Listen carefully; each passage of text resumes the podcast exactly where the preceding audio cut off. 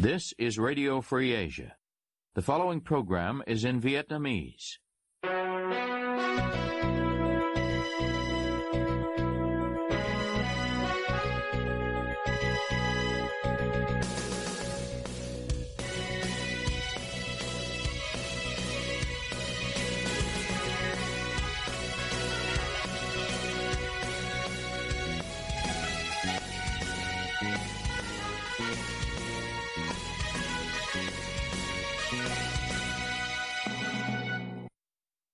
Đây là Đài Á Châu Tự Do, phát đi từ thủ đô Washington, D.C., Hoa Kỳ.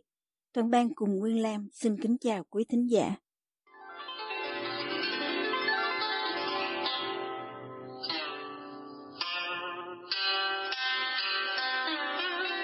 Kính mời quý vị theo dõi chương trình phát thanh tối ngày 1 tháng 2 năm 2023, đang được phát trực tiếp từ lúc 9 giờ giờ Việt Nam trên trang chủ Ban Tiếng Việt Đài Á Châu Tự Do. Mở đầu cho chương trình phát thanh hôm nay, mời quý vị đến với bản tin chi tiết. Cựu tù nhân lương tâm Lê Thị Bình, người mới mãn hạn tù vào cuối tháng 11 năm ngoái, nói bà bị mất số tiền tương đương 250 triệu đồng trong quá trình bị bắt giữ bởi Công an quận Bình Thủy, thành phố Cần Thơ cuối năm 2020. Bà Bình, người vừa thụ xong án tù 2 năm về tội danh lợi dụng quyền tự do dân chủ, theo Điều 331 của Bộ Luật Hình sự, bị Công an quận Bình Thủy, thành phố Cần Thơ mời lên làm việc về phát ngôn trên. Trong sáng ngày 1 tháng 2, bà phải làm việc với Thiếu tá Nguyễn Thái Trung, đội phó an ninh và nhiều cán bộ của đơn vị này tại trụ sở công an phường An Thới. Trong buổi làm việc, phía công an cho rằng buổi nói chuyện trực tuyến livestream trên Facebook của bà Bình hôm 22 tháng 1 có nội dung nhạy cảm gây ảnh hưởng đến uy tín của cơ quan nhà nước, trong đó có công an quận Bình Thủy. Trong khi phát trực tiếp, bà Bình nói bị mất số tiền 211 triệu đồng và 1.700 đô la Mỹ trong lúc bà bị bắt 3 năm trước. Nói với Đài Á Châu Tự Do, bà Bình cho rằng trong ngày bị bắt ngày 22 tháng 12 năm 2020, công an có thu giữ hai khoản tiền của bà nhưng không đưa vào biên bản. Khoản thứ nhất bao gồm 28 triệu đồng và 1.700 đô la Mỹ bà mang theo người khi đi taxi cùng một người quen.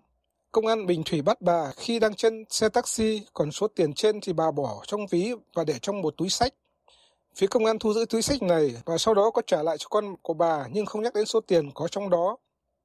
Bà Bình cho biết bà khai với công an là số tiền trên thuộc về người đi cùng xe và bà cứ đinh ninh rằng công an sẽ đưa số tiền này cho người đó. Bà chỉ biết số tiền này không được công an đưa vào biên bản và không trả lại cho người quen kia hoặc trả lại cho gia đình khi bà đã mãn hạn tù.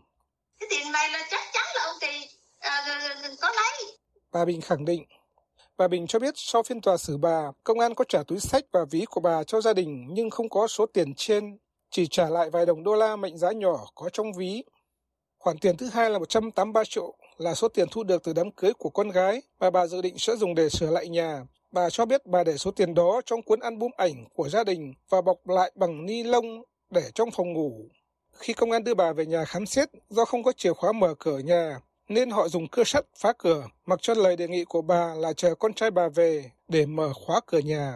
Công an buộc bà phải ngồi ở một chỗ ở giường của con trai, do vậy bà không thể quan sát hết việc họ lục tung nhà để tìm kiếm. Bà Bình cho biết trong biên bản khám nhà không nhắc đến số tiền 183 triệu nên bà tưởng rằng họ không thu giữ số tiền này. Sau khi mãn hạn tù, bà hỏi hai con về bọc tiền trên thì được hai con cho biết khi hai con về nhà thì thấy mọi thứ lục tung hết, cả cuốn album cũng bị lục và vứt bừa bãi trên nền nhà. Trong buổi làm việc với công an sáng thứ ba, phía công an nói rằng họ không thu giữ số tiền trên và truy hỏi bà rằng có ai chứng kiến bà giấu số tiền nói trên không. Thế nó nói là, là cái số tiền đó nó cũng mù mờ lắm. Tuy nhiên bà Bình cho biết không thể thư kiện. Thêm nữa, vì thấy khó khăn trong việc đòi nên bà chỉ chia sẻ việc bị mất tiền trên Facebook mà không nạp đơn lên chính quyền địa phương. Bà Bình cho biết trong buổi phát trực tuyến, bà có nhắc lại việc nhiều tờ báo đưa tin sai về kết quả khám xét nhà khi bà bị bắt. Nhiều tờ báo viết công an thu được nhiều tài liệu, trong khi thực tế thì bà khẳng định trong nhà không có tài liệu gì liên quan đến chống phá nhà nước, ngoài vài cuốn sổ ghi nợ và việc làm ăn của bà cùng sách vở của hai con. Bà cho rằng các tờ báo này lấy thông tin từ phía công an quận Bình Thủy và do vậy bà yêu cầu công an giải thích việc này. Trong buổi làm việc, phía công an nói rằng tài liệu ở đây là những tập vở thu được ở nhà bà. Tất nhiên bà không chấp nhận kiểu giải thích này. Sau khi mãn hạn tù, bà Bình có trả lời phỏng vấn của Đài Á Châu Tự Do, trong đó bà miêu tả việc tù nhân trong trại giam An Phước, tỉnh Bình Dương bị buộc phải lao động khổ sai trong điều kiện dinh dưỡng tồi tàn, tuần được ăn hai bữa cơm cải thiện là cá khô thối. Trong buổi làm việc, phía công an cũng nhắc lại việc bà trả lời phỏng vấn trên, bà thuật lại. Rồi nó hỏi em hả, chị ra tù hả, chị à, à, Đài Á Châu Tự Do hả, phỏng vấn chị đúng rồi, chị phỏng vấn chị nói y chang trong tù chị sống sao, chị nói y chang vậy. Phóng viên gọi điện cho công an quận Bình Thủy để kiểm chứng thông tin bà Bình cung cấp, nhưng sĩ quan trực điện thoại yêu cầu phóng viên đến trụ sở cơ quan để được cung cấp thông tin. Bà Bình, 47 tuổi, là thành viên của nhóm Hiến Pháp, bị bắt vào tháng 12 năm 2020. Ông Lê Minh Thể, anh ruột của bà, cũng bị bắt vào tháng 10 năm 2018 và bị kết án 2 năm tù cùng với cáo buộc. Hơn 200.000 người lao động tại Việt Nam đang là nạn nhân của tình trạng chậm, thậm chí trốn đóng bảo hiểm xã hội, không được hưởng các chế độ bao gồm cả lương hưu. Đó là con số được ông Nguyễn Đình Khang, Chủ tịch Tổng Liên đoàn Lao động Việt Nam báo cáo với Thủ tướng Chính phủ hôm 1 tháng 2. Ông Khang đề nghị báo cáo Bộ Chính trị về tình trạng này và trình Quốc hội phương án giải quyết. Theo báo cáo của người đứng đầu Tổng Liên đoàn Lao động Việt Nam, tình hình nhiều doanh nghiệp không có đơn hàng từ trước Tết cho đến nay đã ảnh hưởng đến việc làm của người lao động.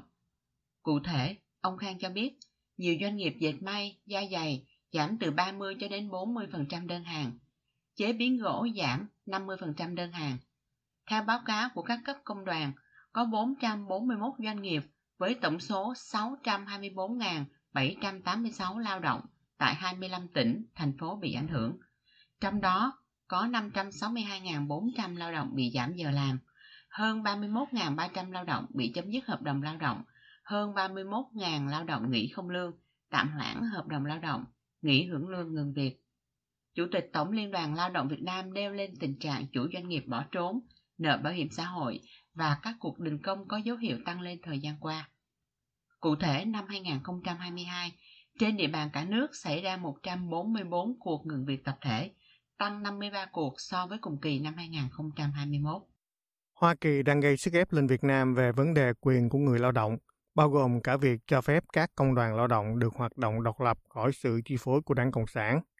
Trang Nikkei Asia hôm 30 tháng 1 cho biết Hoa Kỳ cũng đang gia tăng các cảnh báo về việc sử dụng lao động cưỡng bức, đặc biệt là ở Tân Cương, Trung Quốc, nơi các vật liệu bông sợi được cung cấp cho ngành dệt may của Việt Nam.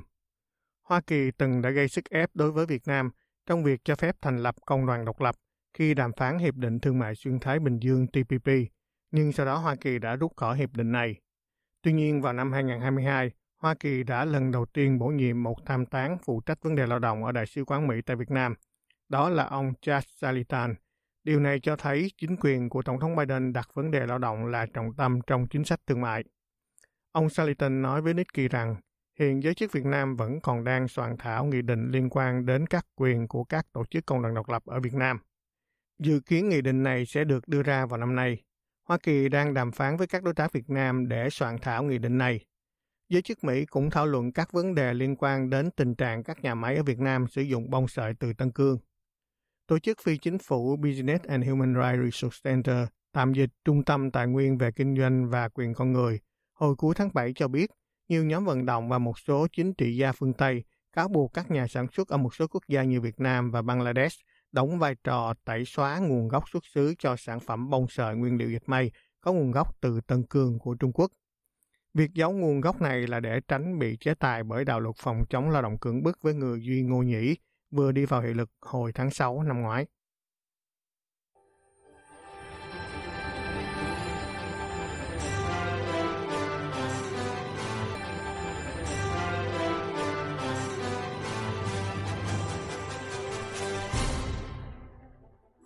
Quý thính giả đang theo dõi chương trình phát thanh của Đài Á Châu Tự Do. Ngoài các trang Facebook và YouTube, quý vị cũng có thể đón nghe các chương trình phát thanh của đài qua vệ tinh Intelsat 17 băng C ở 66 độ Đông và vệ tinh 19 băng C ở 166 độ Đông. Tiếp nối chương trình, thưa quý vị. Là bài bình luận của Diễm Thi, sân vận động Mỹ Đình và bộ mặt của đất nước. Theo thông tin từ báo Nhân dân hôm 7 tháng 1 năm 2023, mặt sân vận động Mỹ Đình không bằng phẳng và luôn bụi mù lên sau mỗi bước chạy do những mảng cỏ héo úa, vàng vọt. Hệ thống kháng đài nứt gãy, động nước, các phòng chức năng trang thiết bị xuống cấp, nhà vệ sinh bốc mùi, vân vân đã xảy ra từ nhiều năm qua. Trước đó, trao đổi với báo chí về những vấn đề trên, ông Đặng Hà Việt, Tổng cục trưởng Tổng cục Thể thao phát biểu. Đây không phải là chuyện do thiếu kinh phí mà sân vận động Mỹ Đình quên không trùng tu, bảo dưỡng. Thực tế, việc đó đã được làm thường xuyên. Nhưng trong một tháng vừa qua, Do lượng nắng không đủ, cỏ không quan hợp tốt, cho nên không được xanh như mong muốn. Tôi mong mọi người có sự chia sẻ khó khăn đối với khu liên hợp về điều kiện thời tiết. Trong khi đó, ông Nguyễn Trọng Hổ, Giám đốc khu Liên hợp Thể thao Quốc gia Mỹ Đình lại cho rằng, hiện tại, Ban quản lý sân Mỹ Đình kiếm tiền trả lương cho nhân viên còn không đủ. Lương của nhân viên bình thường từ 4 cho đến 5 triệu, nhưng bây giờ chỉ trả được nửa tháng lương. Thay mặt cỏ, sân tốn rất nhiều tiền. Cụ thể, thay mặt cỏ bình thường đã rơi vào khoảng 6 tỷ đồng. Nếu như sân chính thế này, rơi vào vài chục tỷ. Ông Nguyễn Quang Vinh, một cựu chiến binh hiện sống ở Hà Nội, nêu quan điểm của ông với RFA sáng 11 tháng 1. Rất tiếc là từ khi khánh thành sân vận động quốc gia Mỹ Đình, tôi cũng chưa một lần tới đây để tận mắt thấy hiện trạng. Về tình trạng của sân Mỹ Đình như hiện nay, dư luận xã hội và báo chí đã nói nhiều, tôi không cần nhắc. Theo tôi, cung cách làm việc của ban quản lý sân Mỹ Đình chính là sản phẩm của bộ máy quản lý nhà nước của chính phủ Việt Nam hiện nay. Tất cả những tệ nạn gì có trong bộ máy chính phủ thì nó sẽ được lặp lại và thể hiện trong cung cách quản lý, làm việc của ban quản lý sân Mỹ Đình. Đó là hệ quả tất yếu dẫn đến thực trạng sân Mỹ Đình. Tất cả những dự án lớn của chính phủ Việt Nam cũng đều nằm trong tình trạng này, cũng từ nạn tham nhũng đến thói vô trách nhiệm của những người có trách nhiệm. Nhận định của ông Vinh cũng là nhận định của một số người dân Hà Nội mà RFA trò chuyện. Ông Vũ Minh Trí nhận định. Ừ, tôi nghĩ là cái sân tình ngành chung cho toàn bộ cái nền kinh tế nhà nước của Việt Nam tức là những cái thành phần của nhà nước ấy. có nghĩa là nó nó vận hành không theo quy luật kinh tế không nhằm phục vụ người dân yeah. Mà chỉ gọi là cái ờ, kỳ phong hoặc giả như là một cái phương tiện hay là một cái chỗ để người ta tư lợi cho cá nhân. Bởi vì bản thân cái sân đấy nó nảy sinh nhiều vấn đề ngay từ khi uh, gọi là từ đấu đấu thầu rồi. Là xây sân bị sân vận động mỹ đình ấy tại thời điểm đấy nó là một cái công trình trọng điểm của cấp nhà nước ấy, thì nó phải lên trên cao nữa. Tôi không nói chỉ riêng như nghiệp thể thao nhé thì nó thấy là cái việc mà nó tồi tệ nó thảm hại là hoàn toàn bình thường. Trong cái chính trị trong cái uh, cung cách quản lý này cũng giống như rất nhiều những công trình khác thì không ngay cho họ ấy là từ cái cây hay ngọn cỏ mà nó bộc lộ ra thôi. Chứ còn nếu sờ vào những công trình lớn của nhà nước ấy, thì ở đâu cũng như thế cả. Sân vận động Mỹ Đình ở quận Nam Từ Liêm, Hà Nội được bắt đầu xây dựng năm 2002 bởi một nhà thầu Trung Quốc và được khánh thành vào tháng 9 năm 2003. Dự án xây dựng sân vận động ở trung tâm của Liên hợp Thể thao Quốc gia Việt Nam được Thủ tướng Việt Nam Phan Văn Khải phê duyệt vào tháng 7 năm 2000. Có bốn công ty tham gia đấu thầu, gồm một công ty của Trung Quốc, một công ty của Đức, một công ty của Pháp và một công ty của Hoa Kỳ. Cuối cùng, công ty Trung Quốc đã thắng thầu và ký hợp đồng cam kết vào ngày 14 tháng 8 năm 2001. Ngay sau khi công ty Trung Quốc thắng thầu, Hội đồng thẩm định đấu thầu do Thứ trưởng Bộ Xây dựng Nguyễn Tấn Vạn làm chủ tịch đã có văn bản khẳng định phương án kiến trúc do nhà thầu Trung Quốc HISG thiết kế không đạt yêu cầu. Bộ Xây dựng sau đó lại có văn bản khác khẳng định HISG đạt tiêu chuẩn. Hiện nay, sân Mỹ Đình thuộc quản lý của Khu Liên hợp Thể thao Quốc gia đơn vị tự chủ tài chính 100% từ năm 2012. Liên đoàn bóng đá Việt Nam cho hay, mỗi trận đấu tại AFF Cup 2022 của đội tuyển Việt Nam diễn ra trên sân Mỹ Đình, tiền thuê mà liên đoàn phải trả cho khu liên hợp thể thao Mỹ Đình là 800 triệu đồng. Trong đó có 120 triệu tiền phân bón chăm sóc sân cỏ. Một số người cho rằng, sân Mỹ Đình được coi là một sân ở tầm mức quốc gia, nơi diễn ra các trận đấu thể thao quốc tế. Do đó, bộ mặt sân Mỹ Đình phần nào đại diện cho hình ảnh nền thể thao. Nhà nghiên cứu Biển Đông Đinh Kim Phúc nêu quan điểm của ông với RFA sáng 11 tháng 1. À, cái vấn đề mà chất lượng ờ, của sân vận động Mỹ Đình ấy, cái bộ mặt của nền thể dục thể thao Việt Nam đã bị bôi bác trong thời gian vừa qua thì chúng ta thấy rõ ràng đây là cái sự bất cập của trình độ quản lý của trách nhiệm quản lý của thái độ quản lý yeah. và dạ. tôi thấy làm lạ là nguyên thủ quốc gia của Việt Nam à, nhiều lần đến dự khán các cái trận đấu của các AFF Cup à, thấy được cái thực trạng của sân Mỹ Đình nhưng mà cái chỉ đạo tôi thấy cũng chưa gọi là cái gì là dứt điểm. Và chỉ có một ý là sẽ hoặc là tư nhân quá hoặc là sắp xếp lại à, công tác tổ chức. Thì tôi thấy vấn đề này thì phải nên bàn sâu đi nữa mới cứu được cái bộ mặt thể dục thể thao của của nước nhà. Và Dạ. riêng cá nhân tôi thì tôi đề nghị là cách chức tất cả những quan chức lãnh đạo mà có quan hệ gián tiếp hoặc trực tiếp đến cái sự động chỉ định để làm gương về cái trách nhiệm quản lý và phải tìm ngay được một cái lực lượng có trình độ quản lý có tâm để giữ cái thể diện quốc gia à, trong thời gian sắp tới. Sáng ngày 4 tháng 1 vừa qua, tại hội nghị tổng kết ngành kế hoạch và đầu tư tại Bộ Kế hoạch và Đầu tư, Thủ tướng Việt Nam Phạm Minh Chính đã nói đến sự nhếch nhác của sân vận động quốc gia Mỹ Đình. Ông Chính đề nghị Giám đốc sân vận động quốc gia Mỹ Đình làm đề án hợp tác với tư nhân để khai thác cho hiệu quả. Hai ngày sau, Bộ Văn hóa Thể thao và Du lịch đã có cuộc họp khẩn cấp về tình trạng của sân Mỹ Đình. Bộ trưởng Bộ này ra quyết định chỉ đạo lực lượng đoàn thanh niên, sinh viên trường Đại học Thể dục Thể thao Bắc Ninh hỗ trợ làm vệ sinh cho sân Mỹ Đình. Yêu cầu của Bộ trưởng Bộ Văn hóa, Thể thao và Du lịch được đáp ứng ngay bởi hiệu trưởng trường này. Hơn 100 sinh viên có mặt tại sân Mỹ Đình để dọn dẹp toàn bộ sân vận động này.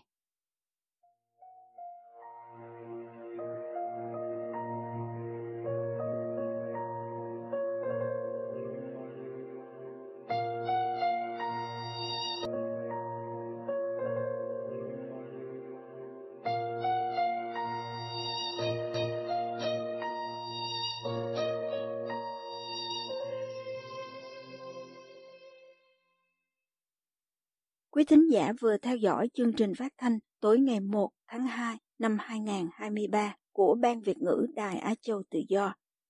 Ứng dụng tin mới RFA trên điện thoại thông minh và podcast cũng có thể giúp quý vị theo dõi các chương trình tin tức thời sự bằng video hay audio của Đài Á Châu Tự Do. Quý vị quan tâm đến chương trình, xin gửi email về địa chỉ vietweb rfa.org. Toàn ban cùng Nguyên Lam cảm ơn quý vị đã đến với chương trình và hẹn gặp lại quý vị vào chương trình ngày mai. You have been listening to Radio Free Asia.